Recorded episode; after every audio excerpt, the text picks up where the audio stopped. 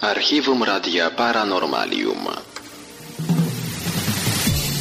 Pełne archiwum audycji najbardziej paranormalnego radia w polskim internecie. Dziesiątki gigabajtów wciągających paranormalnych mp3 czekają na Ciebie. Słuchaj zawsze i wszędzie, o każdej porze dnia i nocy.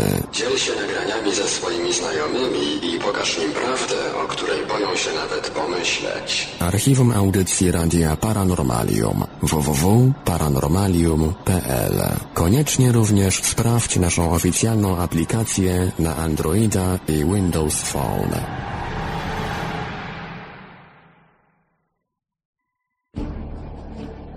I gdy wskazówki na zegarze złączą się w parze i obie będą ku górze, małe i duże, gdy piątek z sobotą się w uścisku splotą, to wiedz, że coś się dzieje.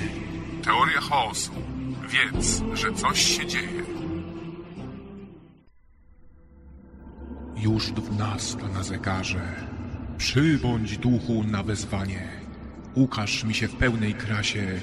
Niechaj tak się stanie, Zasie. Nie chce przyjść, nie będzie ducha. Teorii chaosu słucha. Chaosu. Piątek, godzina 12.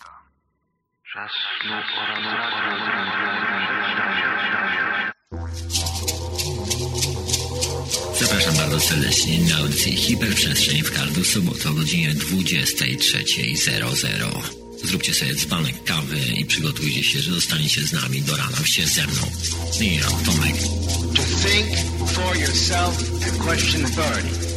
Radio na fali. Hiperprzestrzeń. Do usłyszenia w każdą sobotę o godzinie 23.00. Turn on. Tune in. Stop out. W radiu na fali Noam Chomsky.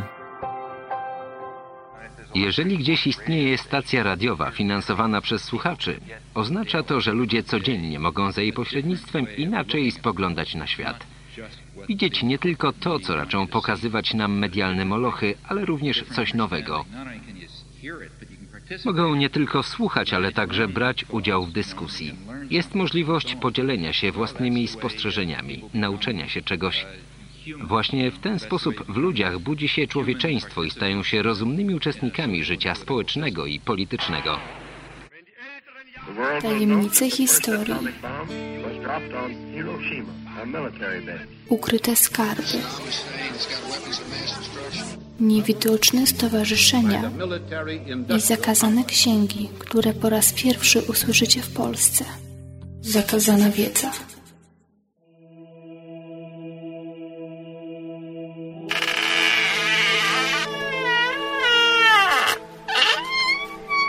Nie grzeb się.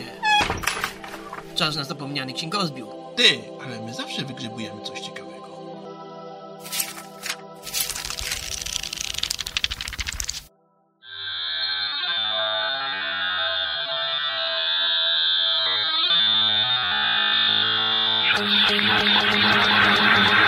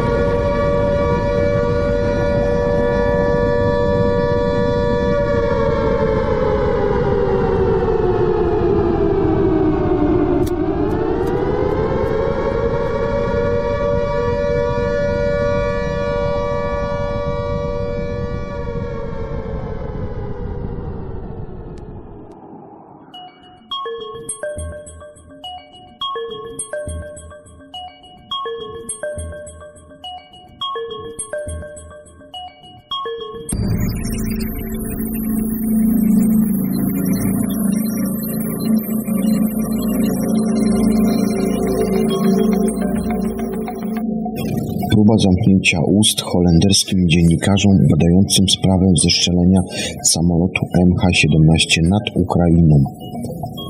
Holenderska policja zatrzymała dwóch holenderskich dziennikarzy Stefana Becka i Michaela Spikersa na lotnisku Schiphol po ich powrocie z Donbasu na Ukrainie. Dziennikarze spędzili ponad tydzień czasu w rejonie Donbasu, prowadzając wywiady z mieszkańcami i oglądając miejsce katastrofy samolotu malezyjskich linii lotniczych lot numer 17 MH17, który to rozbił się tam 17 lipca 2014 roku. Odkryli oni fragmenty wraku samolotu, które wciąż leżały porzucane wokół miejsca katastrofy, mimo iż podobno dawno temu zabrano stamtąd wszystkie szczątki. Holenderska policja skonfiskowała szczątki, które dziennikarze mieli ze sobą oraz nagrania wideo, w tym również wywiady z naocznymi świadkami tejże katastrofy. Cytuję: Jest tam jeszcze dużo rzeczy do zebrania i nie jest to tak niebezpieczne, jak twierdzą przedstawiciele holenderskiej prokuratury. Wydaje się, że mamy do czynienia z poważnymi zaniedbaniami, oświadczyli dziennikarze. Urzędnicy z biura prokuratora generalnego Holandii stwierdzili, że nie mogli oni zebrać tych pozostałości, ponieważ w regionie, w którym to doszło do tej katastrofy, było zbyt niebezpieczne. W czasie naszego jednak pobytu w tym regionie przekonaliśmy się, że jest to nieprawda, napisali. Przedstawiciele rosyjskiego Ministerstwa Spraw Zagranicznych oświadczyli, że wyniki dochodzenia w sprawie tejże katastrofy są tendencyjne, ponieważ raport jest oparty jedynie na informacjach otrzymywanych od, otrzymywanych od strony ukraińskiej.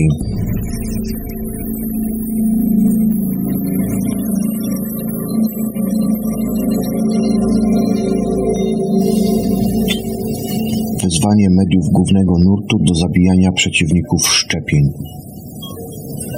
Wydawcy gazety Boston Herald wywołali niedawno spore poruszenie, publikując artykuł o sprzeciwach wobec szczepień, w których to stwierdzono, że uświadamianie ludzi na temat potencjalnych zagrożeń dla zdrowia ze strony szczepionek powinno być karane śmiercią. Wygląda więc na to, że w tym chełpiącym się wolnością słowa kraju policja umysłowa działa pełną parą. Gotowa jest ona karmić każdego, kto ośmiela się przeciwstawić woli wielkiej farmy. Najwyraźniej redaktorzy gazety Boston Herald myślą, że pierwsza poprawka dotyczy tylko ich i opinii, które uważają za jedynie dopuszczalne. A zatem według nich szczepionki nie powodują autyzmu, zaś odra, odrę można zabić. Rzecz w tym, że to, czy szczepionki powodują lub nie powodują autyzmu, nie została ona oficjalnie rozstrzygnięta. Poza tym badania pokazują, że zaszczepione dzieci są znacznie bardziej narażone na autyzm i inne zaburzenia rozwojowe. Co się tyczy odry, to w USA w ostatnich też latach więcej dzieci zmarło od szczepień niż od tej choroby. Po drugie, niezależnie od faktycznych intencji wydawców tejże gazety, użycie zwrotu kara przez powieszenie jasno pokazuje, że ci, którzy nie zamierzają się ująć, powinni zostać ukarani. Nawet jeśli nie chcą tak naprawdę wieszać niezależnie myślących osób, to dają oni jasno do zrozumienia, że ludzie, którzy myślą inaczej, powinni ponieść ostateczną jakąś karę. Taka też postawa przywodzi na myśl trzecią Rzeszę i oczyszczenie społeczeństwa z ludzi o innych przekonaniach, którzy to nie chcą ślepo uwierzyć w przekazywane im przez media, w cudzysłowie, prawdę nawoływanie do wieszania lub też karania w inny też sposób tych, którzy głoszą wiedzę niezgodną z obowiązującym konsensusem jest formą terroryzmu, zwłaszcza odkąd szczepionki stały się sprawą polityczną i rządy państw coraz to bardziej angażują się w akcję tychże szczepień. Szczepienia powinno się traktować jak każdy inny rodzaj lekarzy, w kwestii którego to wybór powinien pozostawać poza jurysdykcją rządu, zarówno stanowego, jak i federalnego. Nie bacząc zatem na to, czy rządy wprowadzają nakaz szczepień, naruszając w ten sposób prawa rodzicielskie i swobodę działań medycznych, zaś media wtórują im, podżegając do przemocy wobec tzw. Tak niepokornych. To polowanie na czarownicę jest dalekie od zakończenia. Zastraszanie ludzi, aby zachowywali się lub myśleli w określony tenże sposób z powodu obawy przed społecznym ostracyzmem bądź innymi konsekwencjami to nic innego jak terroryzm. A zatem czy należy czytać takie gazety jak Boston Herald? Tą opinię pozostawiam Wam.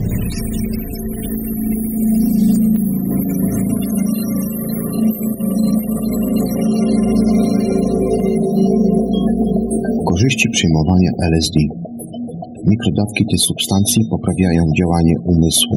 Tak przynajmniej twierdzą badania medyczne, które zostały opublikowane w gazecie Wiedza i Życie, wydanie sierpniowe 2017 roku. LSD jest znaną substancją psychoaktywną, syntezowaną w 1938 roku przez Alberta Hoffmana. Ma bardzo silne działanie. Jest nawet kilka razy bardziej czynną substancją niż znane z natury psylocybina czy meskalina. Stosowano ją w latach 40. i 50. XX wieku w psychiatrii. Wiadomo też, że w tym samym czasie laboratoria wojskowe prowadziły badania nad zastosowaniem tego alkoidu w celach militarnych. W ostatnim też czasie duże zainteresowania neurobiologów budzi stosowanie tzw. Tak mikrodawkowania substancji psychoaktywnych. W przypadku LSD jest to około dziesiątek jednostek przyjmowane przez 4 e, dni raz dziennie. Okazało się, że takie ilości nie wywołują klasycznych efektów halucynacyjnych, e, to jest od 2 do 4% dawki wywołujących typowe halucynacje, ale zdecydowanie to też poprawiają działanie one umysłu.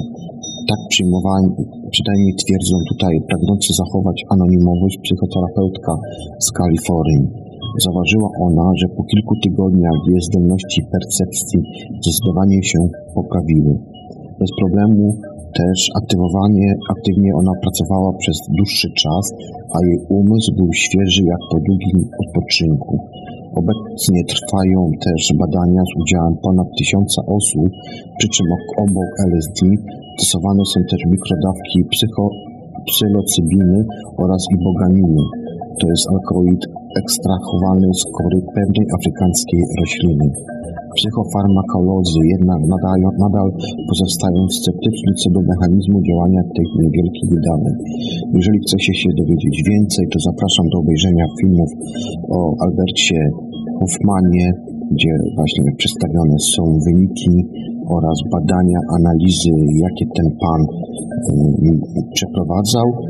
A jeżeli chodzi o stosowanie LSD, to zapraszam do odsłuchania audycji z Radia na Fali pod tytułem Substancja, gdzie tam kapitan Radia na Fali opowiada swoje przeżycia odnośnie stosowania właśnie różnych dawek, y, różnych substancji, między LSD.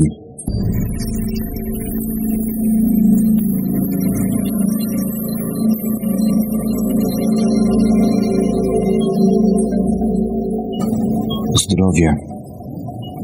Leki dla jednej płci. Wykazują przeprowadzone analizy, zgromadzone wiedza i życie w sierpniowym wydaniu 2017 roku. Pokazują te badania innymi to, że kobiety nie do końca um, korzystają z odpowiednich terapii medycznych Wszystkiemu winny jest fakt, że większość zwierząt laboratoryjnych to samce. Zanim lek zostanie dopuszczony do obrotu w aptekach, musi przejść długą drogę skrupulatnych testów. Ostatnim etapem przed próbami z udziałem ludzi są testy na zwierzętach laboratoryjnych.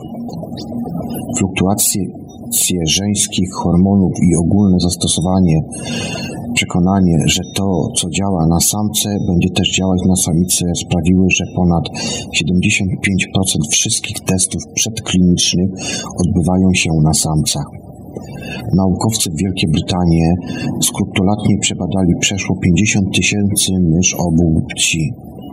Sprawdzili takie ceny jak poziom cholesterolu czy też masa kości.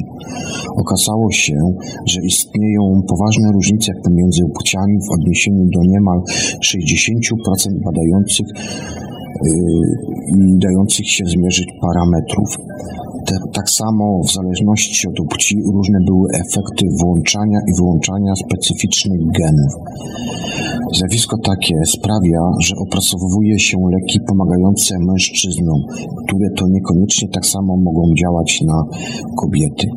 Znajduje to potwierdzenie w statystykach, bo tylko w samym USA 80% wycofanych z obiegu stanowiły y, lekarstwa, które były bardziej mm, szkodliwe dla kobiet niż dla mężczyzn. Być może na rynek trafiałoby więcej skutecznych dla kobiet preparatów, gdyby podczas testów na samcach nie zostały one sklasyfikowane jako nieobiecujące lub niedziałające. Rządowe agencje oraz firmy farmaceutyczne już reagują na te wyniki badań i podobne wyniki innych badań, wymagając, by zarówno testy przedkliniczne, jak i kliniczne odbywały się z równym udziałem obu płci.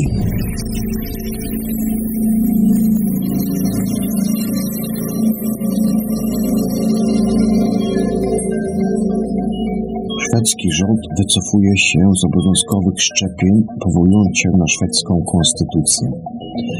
Wygląda na to, że parlament Szwecji naprawdę dba o to, by robić dla swojego narodu to, co dla niego jest najlepsze. Zamiast ulegać naciskom koncernów farmaceutycznych lub straszeniu przez środki masowego przekazu, szwedzki rząd podjął niedawno decyzję, aby uchylić obowiązkowe szczepienia swoich obywateli, ponieważ taki przymus narusza jego zdaniem konstytucję tego państwa. Na tę decyzję miały wpływ również inne czynniki. Wielu ludzi wzywało polityków oraz parlament do wyrażenia sprzeciwu wobec przymusowym szczepieniom. Tekst jednego z wniosków związanych z tą decyzją pokazał, że parlamentarzyści oświadczyli, doświadczyli masowego sprzeciwu wobec wszelkich form przymusu szczepień. Politycy powołali się też na dane ze Szwedzkiego Narodowego Instytutu Zdrowia, który ujawnił częste i poważne niepożądane skutki stosowane przez szczepionkę MMR i wskazały, że od tego rodzaju skutkach ostrzegają ulotki dotyczące tych szczepionek i dołączone do szczepionek. Politycy podkreślili, że w przypadku podawania dzieciom dwóch dawek tej szczepionki ryzyko uległoby podwojeniu. Posłowie wspomnieli też o adiuwantach zawartych w szczepionkach, które to ich zdaniem nie są zdrowe i z pewnością dzieci nie powinny mieć z nimi nic wspólnego. Te adiuwanty to m.in. krowie serum, sorbitol, żelatyna, chlorek sodu, timerosal, ludzkie białko i wiele, wiele innych.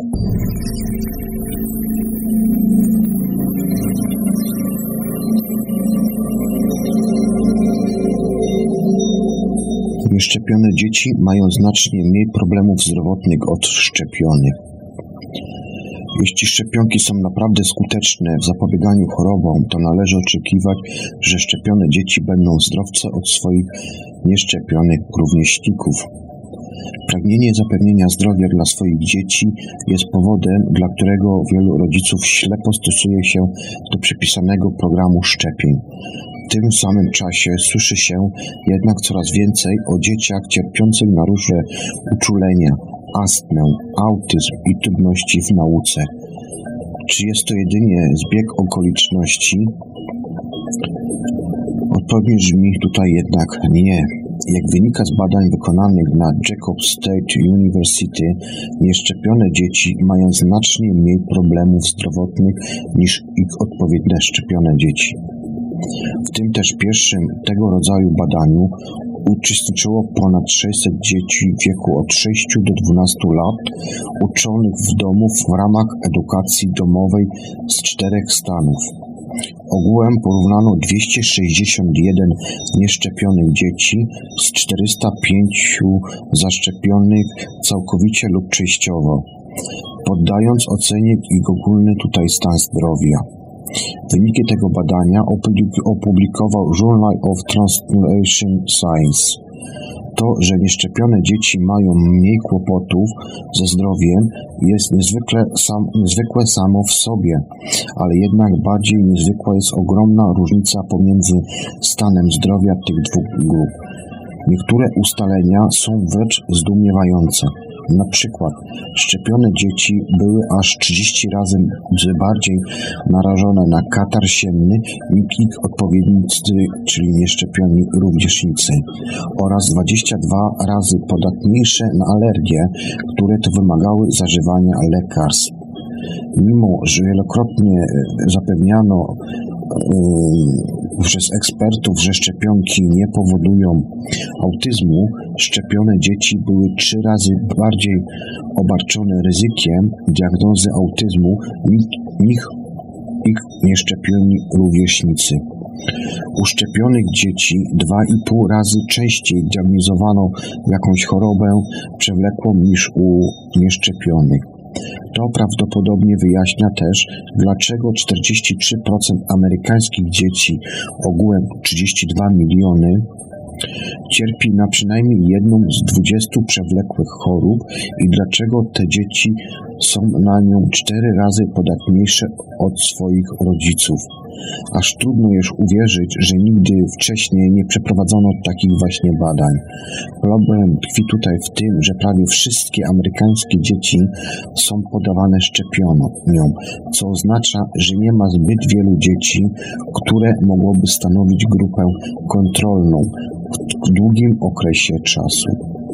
Porównywanie zwykłych amerykańskich dzieci z pochodzącymi z takich miejsc jak na przykład społeczność Amiszów, gdzie zwyczajowo nie stosuje się szczepień, jest trudne z powodu różnych czynników. Na szczęście to badanie porównywało dzieci pobierające edukację domową, co jest nie tylko równoznaczne z tym, ale także i użyteczne, gdyż dzieci uczone w domu odpowiadają jako grupa społeczna profilowi rodzin w całych Stanach Zjednoczonych.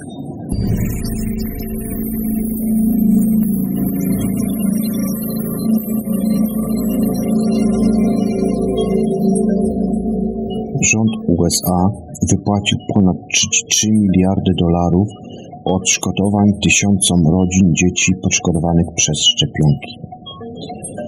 Podczas gdy media głównego nurtu z lubością wychwalają szczepionki, a zwolennicy szczepionek nazywają je niezwykłym dranem dla ludzkości, prawda jest taka, że nie są one czymś w rodzaju wolnego od skazy cywilizacyjnego cudu.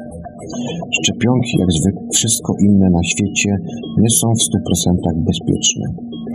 Nawet coś tak pozornie nieszkodliwego jak woda może być zabójcza i to małej dawce. Stwierdzenie, że szczepionki są doskonałe jest głupie i przeczy wszelkim dostępnym danym na ich temat. Rząd Stanów Zjednoczonych stworzył system dla osób poszkodowanych poprzez szczepienia.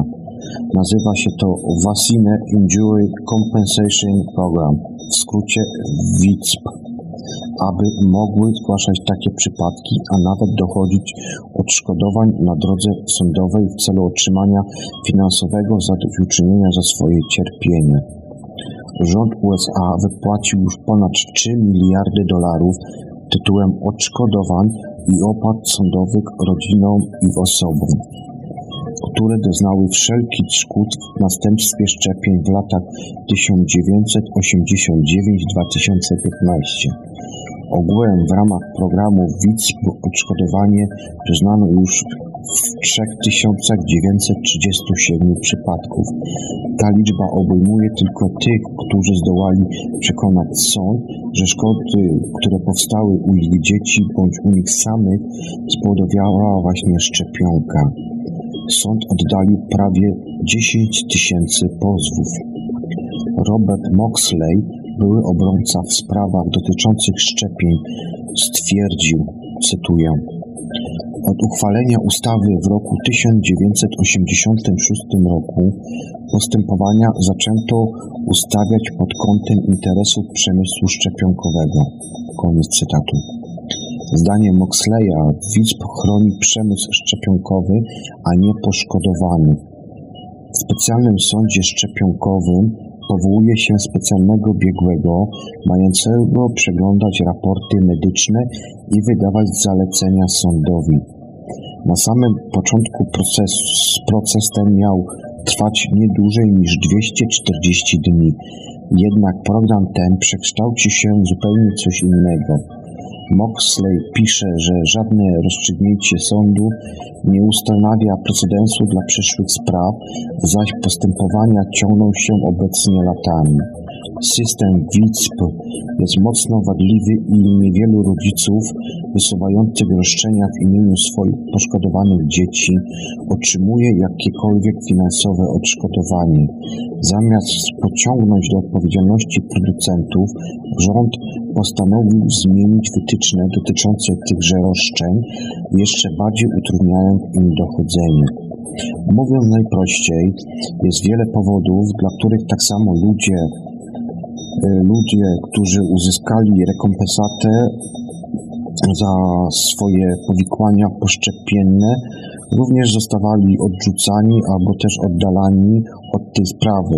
I oznaczało to, że nie tylko y, powikłania miały tutaj jakieś znaczenie. Oznacza to jedynie, że powodom też nie udało się spełnić wymagań sądu albo ich roszczenia nie spełniały rygorystycznych kryteriów ustalonych przez WICP. A zatem jest to kolejny przykład tego, że jak próbuje się obrócić i, na, i następnie przy pomocy zamiast firm, które wprowadzają szkodliwe szczepionki, tworzyć odszkodowania, wynagrodzenia dla powikłań oraz innych tego typu rzeczy, natomiast stosuje się tutaj wyłącznie po prostu płatność tak naprawdę wszyscy ludzie, którzy nie mają tak naprawdę z tym wspólnego, płacą poprzez podatki za odszkodowanie. I jeszcze występuje to kolejny inny element, to tak już ode mnie, a mianowicie taki, że jak mało się słyszy w naszych polskich mediach o właśnie takich akcjach, o takich programach. Przypuszczam, że 90% Was tutaj słuchaczy nie ma pojęcia, że w ogóle takie programy gdziekolwiek istnieją. A zatem, czy w Polsce doczekamy się również takich programów?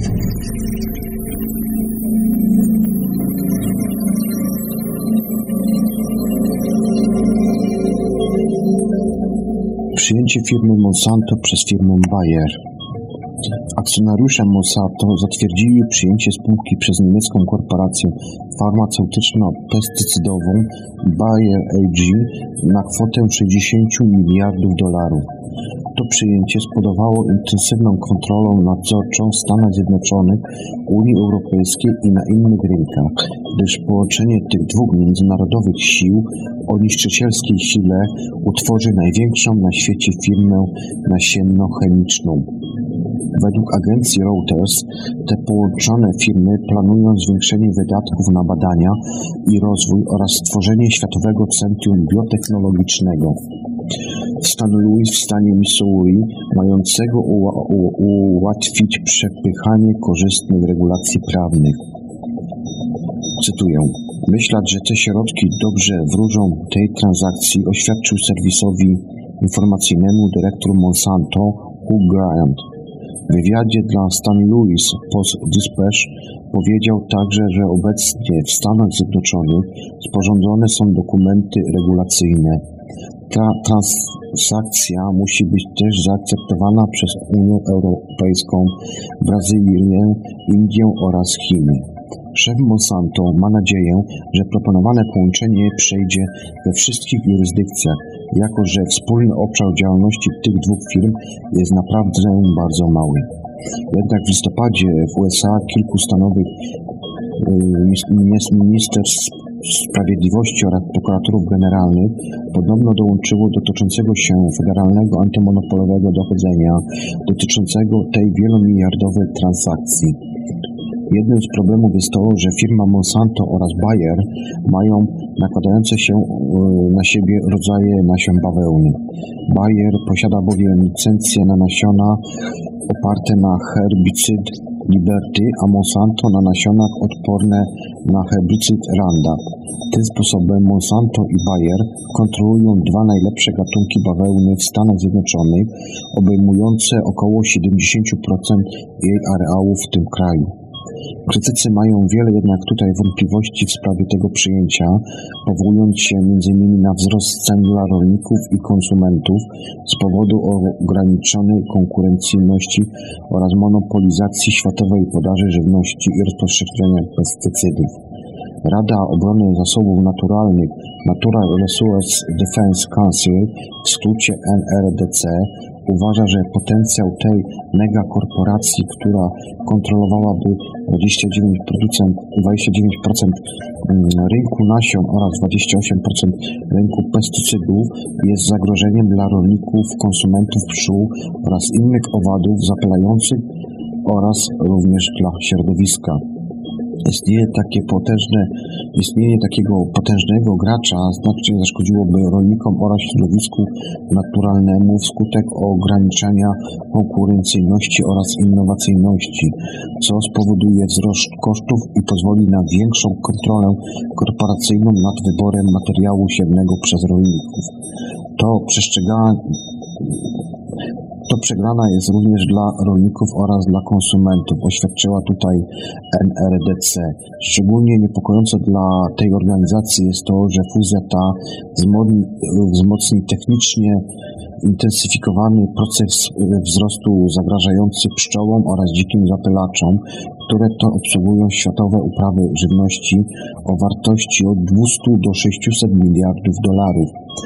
Organizacja ta wystosowała również wspólne z Departamentem Sprawiedliwości Stanów Zjednoczonych pismo, w którym to sprzeciwiają, sprzeciwiają się proponowanemu właśnie temu przejęciu. W piśmie tym również można znaleźć takie informacje, że planowane są także inne fuzje z zakresu agrobiznesu, w tym Hemp China, Syntengą AG i Dow Chemical Company z DuPontem.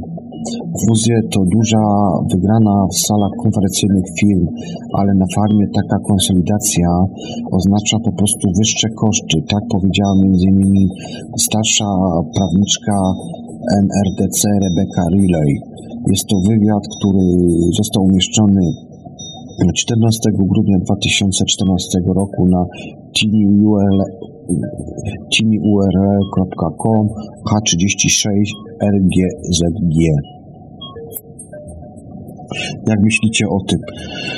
Czy tworzenie się już takiej megakorporacji przyniesie nam wszystkim tutaj korzyści? A, a może jednak nas to zniewoli? Jeszcze bardziej.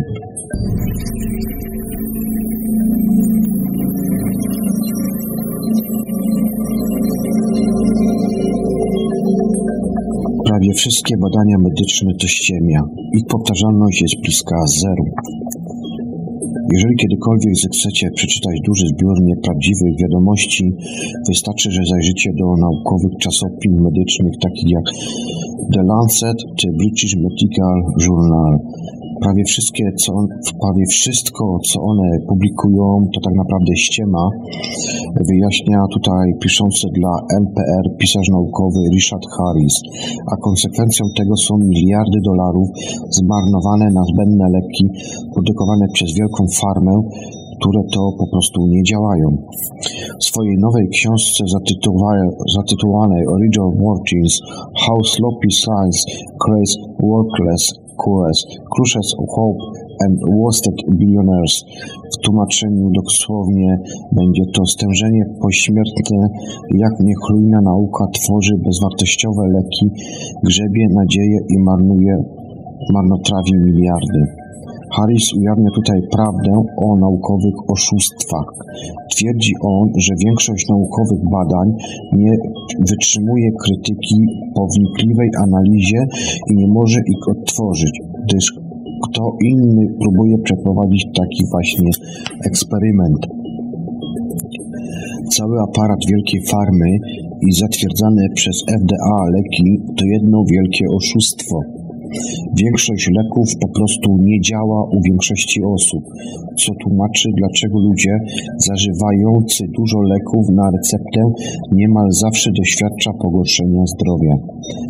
Warto jednak też tutaj zauważyć, że badania medyczne prawie zawsze uznaje się natychmiast za wiarygodne, tak jak prawdziwe wiadomości, nawet jeśli nie są one wyraźnie zmyślone. W związku z tym wojna Gogla z nieprawdziwymi informacjami będzie polegać na cenzurze informacji, które to podważają zasadność fałszywych badań medycznych, ponieważ Google automatycznie zakłada, że wszystkie magazyny medyczne są w 100% wiarygodne i rzetelne. Tajemnicą Poliszynela w środowisku naukowym jest tak zwany kryzys od, odtwarzalności. Aby każde badanie było uznane za wiarygodne, musi być odtwarzane. Jednak zaledwie połowa badań opisywanych w czasopismach wykazuje, wykazuje tę cechę po dokładnej analizie. Chociaż błądzenie jest naturalną rzeczą w naukowych badaniach, taki poziom braku powtarzalności spowalnia postęp nauki, marnotrawi czas oraz zasoby oraz kosztuje podatników 208 miliardów dolarów rocznie. Wystarczy więc wziąć jeden szczególnie oburzający przykład. Poprzez wiele lat badania z zakresu raka piersi prowadzono na błędnie zidentyfikowanych komórkach czerniaka, co oznacza, że tysiące prac publikowanych e, w internecie, w renomowanych czasopismach naukowych czy jeszcze w innych miejscach brało pod lupę zły nowotwór. Pierwszym z takich powodów takiego stanu jest fakt, że nauka jest trudna. W pewnym sensie jest to dziś religia. Wszystko, począwszy od nieświadomej stronniczości sposobu, w jakim badacze postrzegają dane przez pryzmat swoich tez i poglądów, a skończywszy na e, rodzaju używanej zlewki czy podściółki, na której to podtrzymywane są myszy, może, wpływ, e, może wypaczyć takie wyniki i, i udaremnić odtwarzalność. Drugą sprawą jest też finansowanie. Wiadomo, kto finansuje, spodziewa się określonego wyniku. W czasach świetności w końcu lat 1990 i na początku XXI wieku wydatki na takie badania wzrastały, dopóki to kongres nie postanowił utrzymać ich na stałym poziomie przez następną dekadę, y, wywołując niezdrową konkurencję wśród naukowców. Wiadomo, gdzie taki naukowiec pójdzie, jeżeli dostanie możliwość większych pieniędzy, a zatem będzie prowadził wyniki badań w taki sposób, aby zadowolić swojego pracodawcę. Obecnie jedynie 17% takich grantów uzyskuje się z finansowania państwowego. Reszta to właśnie prywatne pieniądze. Jeśli doda się też do tego nieprzyjazny rynek pracy dla badaczy, to otrzyma się też większą zachętę do tego, aby publikować krzykliwe wyniki badań obarczone większym błędem ryzyko. Źródło na podstawie http tinyurl.com łamane przez kb8 tkdq.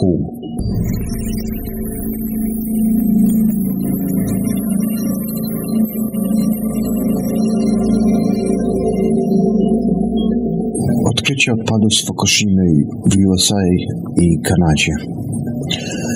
Naukowcy z Woodhull Oceanographic Institute powiadomili o wykryciu na wybrzeżach USA przyniesionego przez ocean Cezu-134 zwanego odciskiem palca Fukushimy.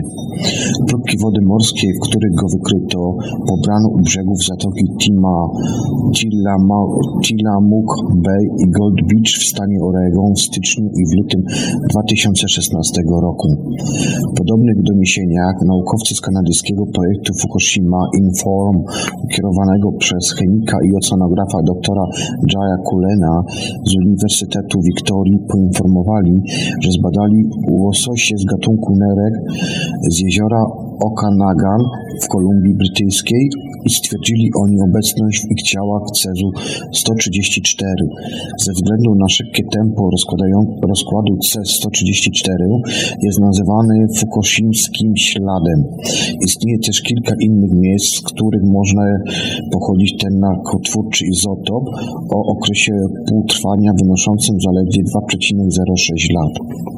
Obecny w powietrzu radioaktywny pył pochodzący z pierwotnego wybuchu i stopionych w marcu 2011 roku reaktorów w Fukushimie dotarł do USA oraz Kanady w ciągu zaledwie kilku dni i okrążył on kulę ziemską, następnie osiadł wszędzie, gdzie przeniosły go prądy i opady. Krótko po katastrofie w miejskich wodociągach w Pensylwanii oraz Massachusetts odkryto radioaktywny J-131. W wyniku tej najbardziej niszczycielskiej katastrofy ekologicznej w historii ludzkości wiele rządów, włącznie z japońskim, podniosło bezpieczną roczną dawkę tego promieniowania, jaką mogą wchłonąć ludzie. Krytycy słusznie twierdzą, że ma to na celu ograniczenie odpowiedzialności prawnej i uspokojenie yy, całego świata yy, poprzez to, że wszystko jest ok. A zatem idźcie spać spokojnie, wszystko jest wyjaśnione.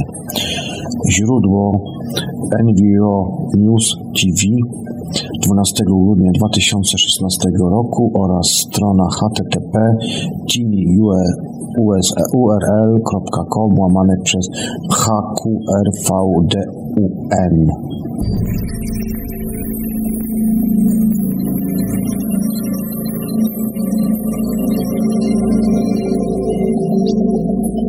Generowanie energii z zanieczyszczonego powietrza.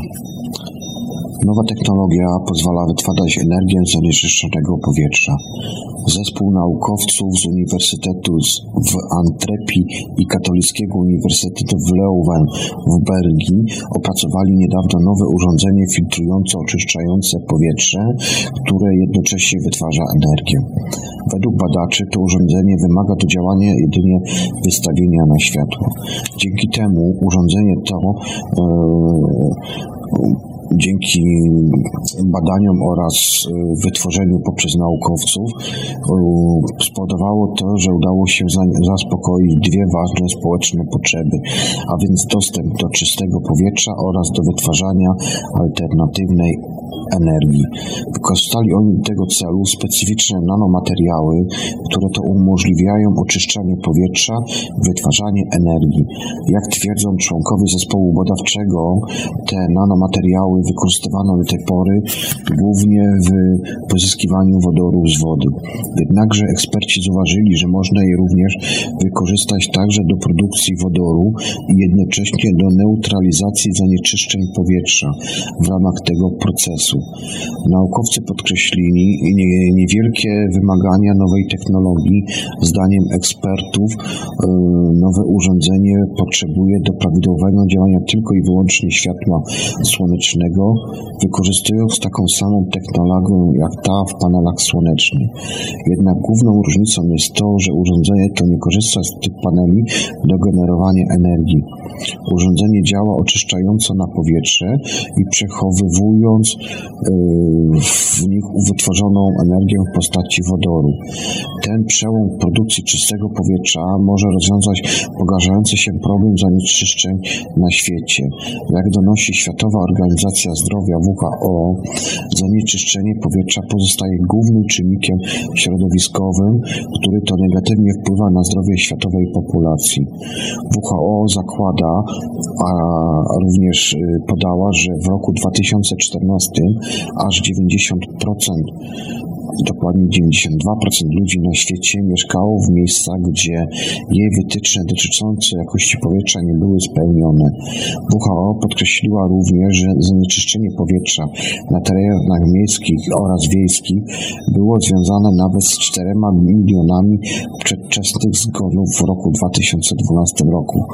Około 72% z nich było spowodowanych chorobą niedokrwienną serca i udarami.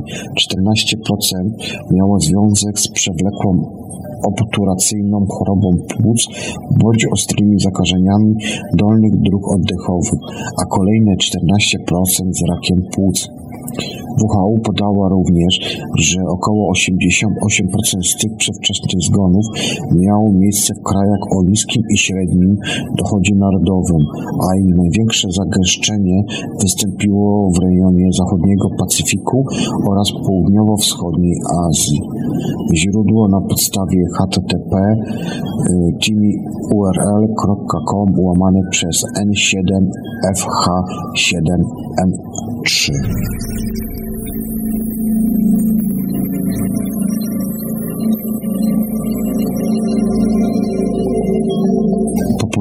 Popularne środki przeciwbólowe, takie jak ibuprofen i naproxen, zwiększają ryzyko zawału serca już po tygodniu stosowania. Opublikowane niedawno w magazynie British Medical Journal badanie ujawniło, że niektóre z najczęściej przepisywanych niesteroidowych leków przeciwzapalnych, zwanych inaczej środkami przeciwbólowymi, mogą znacząco zwiększyć ryzyko zawału serca w ciągu tygodnia lub miesiąca przyjmowania w ich wysokich dawkach. W celu przeprowadzenia tego badania zespół naukowców zabrał dane z różnych baz w takich krajach jak Kanada, Finlandia oraz Wielka Brytania, obejmujących informacje dotyczące zdrowia prawie 447 tysięcy osób, z których to ponad 61 tysięcy doznało zawału serca. Badacze odkryli, że ponad 90% wszystkich ocenianych leków przeciwbólowych miało związek ze wzrostem ryzyka ataku serca. Eksperci ustalili również, że ogólne ryzyko zawału serca było od 20 do 50% wyższe u osób przyjmujących NSAIDy niż u ludzi nieprzyjmujących ich. Zauważyli również ponadto, że to ryzyko różniło się znacznie w zależności od lekarstwa. Okazało się bowiem, że stosowanie ibuprofenu i naproxenu wiąże się z wyższym o 75% ryzykiem zawału serca. Natomiast refekoksyb zwiększa to ryzyko nawet o ponad 100%.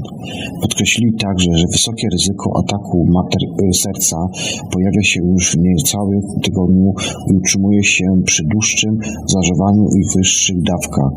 Wcześniejsze badania już dawno temu wykazały, że leki przeciwbólowe zwiększają ryzyko zawału serca. Analiza opublikowana w magazynie British Medical Journal dowodzi, że nas NSAID zwiększają ryzyko ataku serca oraz udaru, które to mogą zakończyć się nawet zgonem. W ramach metaanalizy zespół naukowców z Uniwersytetu w Bernie przejrzał 31 badań klinicznych obejmujących ponad 116 tysięcy pacjentów. Według niej pacjenci biorący ref, refekoksyb i luminarokoksyb byli dwukrotnie bardziej narażeni na zawał serca w porównaniu z osobami przyjmującymi placebo. Naukowcy też stwierdzili, że ibuprofen ma związek z trzykrotnie większym ryzykiem udaru. Z kolei pacjenci przyjmujący etorykoksyb i diklofenak są cztery razy bardziej narażeni na zawał serca lub udar. W roku 2015 roku amerykańska agencja do spraw żywności i leka, leków Food and Drug Administration, skrótce FDA, wydała poważne ostrzeżenia w sprawie stosowania leków przeciwbólowych po tym, jak okazało się, że leki te mogą rzeczywiście zwiększać ryzyko zawału serca. Według tej organizacji FDA to ryzyko może wystąpić już w ciągu niespełna tygodnia, nawet u tych, którzy nigdy wcześniej nie byli dotknięci tym schorzeniem. Źródło na podstawie http tinyurl.com łamane przez mbxlxpg.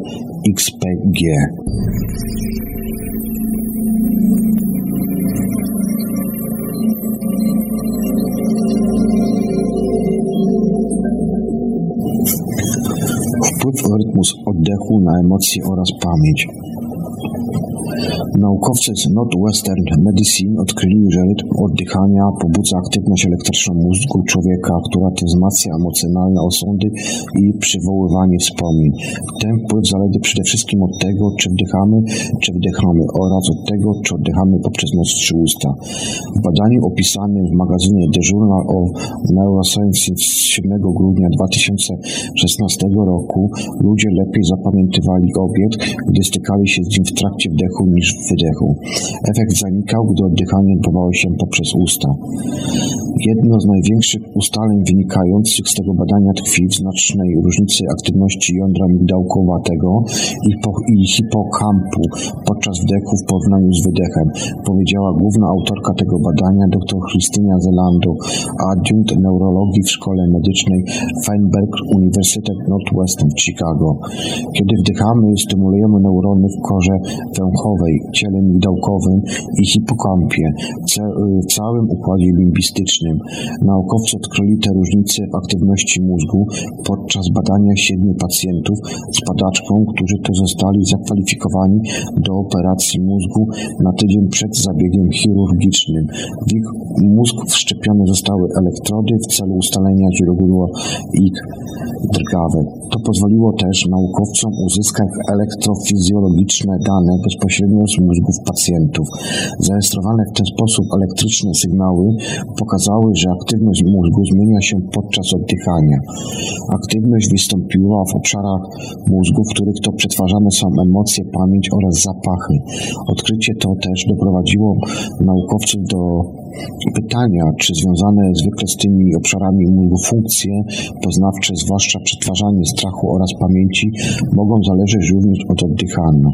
Inne spostrzeżenia wynikające z tego badania dotyczyły podstawowych mechanizmów medytacji lub też koncentracji na oddychaniu.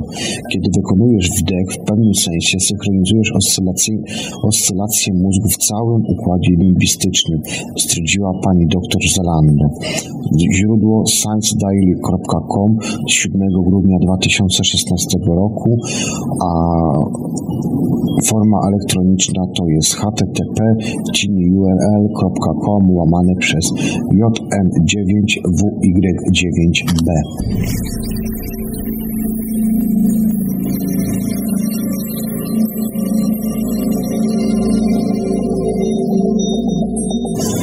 Przekształcenie Wielkiej Brytanii w państwo policyjne. W dniu 29 listopada 2016 roku jej wysokość udzieliła królewskiej zgody dla e, najdalej posuniętego prawa nadzorczego, jakie Wielka Brytania kiedykolwiek widziała, czyli do ustawy, ustawy o uprawnieniach śledczych z roku 2016 roku. W skrócie jest to EP Act, a dokładne tłumaczenie to Investigatory Powers Act, zwanej potocznie kartą Szpicla. Ustawa ograniczająca to, co kiedyś uchodziło za podstawowe wolności polityczne, przeszła niemal przy braku publicznej debaty. Na mocy tej ustawy, która to obejmuje najdalej posunięte uprawnienia nadzorcze, jakie kiedykolwiek uchwalono nie tylko w Wielkiej Brytanii, ale również w którymkolwiek z zachodnioeuropejskich krajów lub w Stanach Zjednoczonych, rząd Wielkiej Brytanii może obecnie robić zgodnie z prawem to, co i tak robił w ciągu ostatnich 17 lat. Rząd Wielkiej Brytanii może teraz włamywać się do urządzeń w ramach tego, co zostało określone jako wtargnięcie, e, wtargnięcie do wyposażenia, nawet wtedy, gdy obywatele przebywają za granicą kraju. Dostawcy usług internetowych są obecnie zobowiązani poprzez prawo do zbierania i przechowywania poprzez rok szczegółów wizyty i klientów na każdej stronie i do tego też cichej współpracy z rządem na jego życzenie. Obecnie dostęp do tych danych ma aż 48 agencji, w tym Food Standard Agency, czyli Agencja do Spraw Żywności, Standardów Żywności, Ofcom, czyli Office of Communication, czyli Biuro do tzw. Tak łączności oraz różne służby policyjne. A zatem, czy myślicie, że tylko takie coś wprowadziło Stany Zjednoczone, czy jest to już powszechny proceder, gdzie bez naszej zgody właściwie władza robi co chce? Źródło Open Democracy.net z 7 grudnia 2016 roku oraz forma elektroniczna http url.com łamane przez HJ5W79E.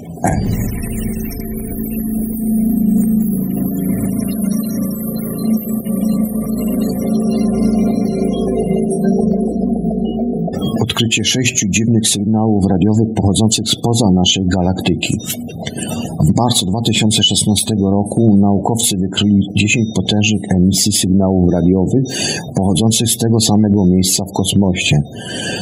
Obecnie zespół badawczy kierowany przez Instytut Kosmiczny McGill University McGill w Montrealu w Kanadzie przechwycił sześć kolejnych sygnałów pochodzących, jak się wydaje, z tego samego regionu położonego daleko poza drogą mleczną. Te szybkie emisje sygnałów radiowych faz radio bars w skrócie FRB są jednym z najbardziej nieuchwytnych i eksplozywnych sygnałów wykrytych kiedykolwiek w kosmosie. Trwają one zaledwie mikrosekundy, ale w tym krótkim czasie generują tyle energii co Słońce w ciągu całego dnia. Naukowcy wciąż nie są pewni, co jest źródłem tych emisji. Po wykryciu tych dziesięciu powtarzających się sygnałów w marcu sądzono, że te emisje były jedynie jednorazowymi zdarzeniami pochodzącymi z przypadkowych miejsc przestrzeni. Bez dostrzegalnego wzorca tych emisji naukowcy nie mieli punktu zaczepienia do rozważań nad tym, co może być ich przyczyną. Obecnie, kiedy oni wykryli 16 FRBN-ów pochodzących z tego samego miejsca, mogą w końcu zacząć snuć rozważania co do ich przyczyny. Pierwsze 10 zarejestrowanych emisji sygnałów radiowych pochodzących z tego jednego regionu zidentyfikowano w marcu 2016 roku. Mimo ich rzeczywistości doszło w nich w maju oraz w czerwcu 2015. Było to nie tylko pierwsze um, zarejestrowane RBR-y pochodzące spoza naszej galaktyki, jak i kiedykolwiek wykryto. Wszystkie bowiem pozostałe pochodziły tak prawdopodobnie z drogi mlecznej, ale też stworzyły one również powtarzalny wzorzec sygnałów, niepodobny do niczego wcześniej zarejestrowanego. Kiedy naukowcy przyjrzeli się wcześniejszym danym, znaleźli również oni FRB-ny z roku 2012 roku, w których to przypuszczalnie pochodziły z tego samego miejsca, co daje ono w sumie 11 R FRB-nów z jednego miejsca i wskazuje, że poza drogą mleczną istnieje coś, co regularnie generuje bardzo oraz krótkie sygnały kosmiczne. Region, w którym to wykryto sześć dalszych tajemniczych sygnałów, oznaczono jako FRB 121102 od pierwszego zarejestrowanego FRB-na. Odnotowaliśmy tutaj obserwacje radiowe oraz rentgenowskie tylko z jednego znanego nam powtarzającego się źródła szybkich emisji sygnałów radiowych FRB 121102. Podał tutaj zespół w The Astrophysical Journal 20 grudnia 2016 roku. Odkryliśmy sześć dodatkowych emisji radiowych z tego źródła, pięć o częstotliwości 2 GHz za pomocą teleskopu, przepraszam, radioskopu radioteleskopu Green Bank Teleskop jednej z częstotliwości 1,4 GHz za pośrednictwem radioteleskopów Arecido. W sumie 17 emisji z tego źródła. Zespół nie może wskazać dodatkowej lokalizacji FRB 121102, ale biorąc pod uwagę specyficzny sposób, w jaki to zostało spowolnione, zostały również niższe częstotliwości oraz naukowcy mogli też powiedzieć, że FBR-y pochodziły z daleka, bardzo daleka spoza naszej drogi słonecznej. Źródło sciencealerts.com 24 grudnia 2016 roku oraz forma elektroniczna http url.com łamane przez ZONB7JY. i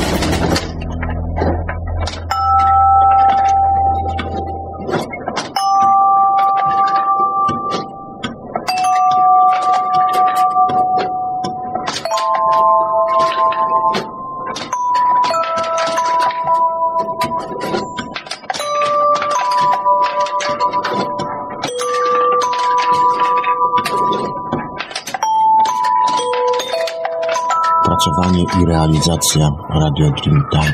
Czytał Juby www.czasnub.com oraz Radio Thank you.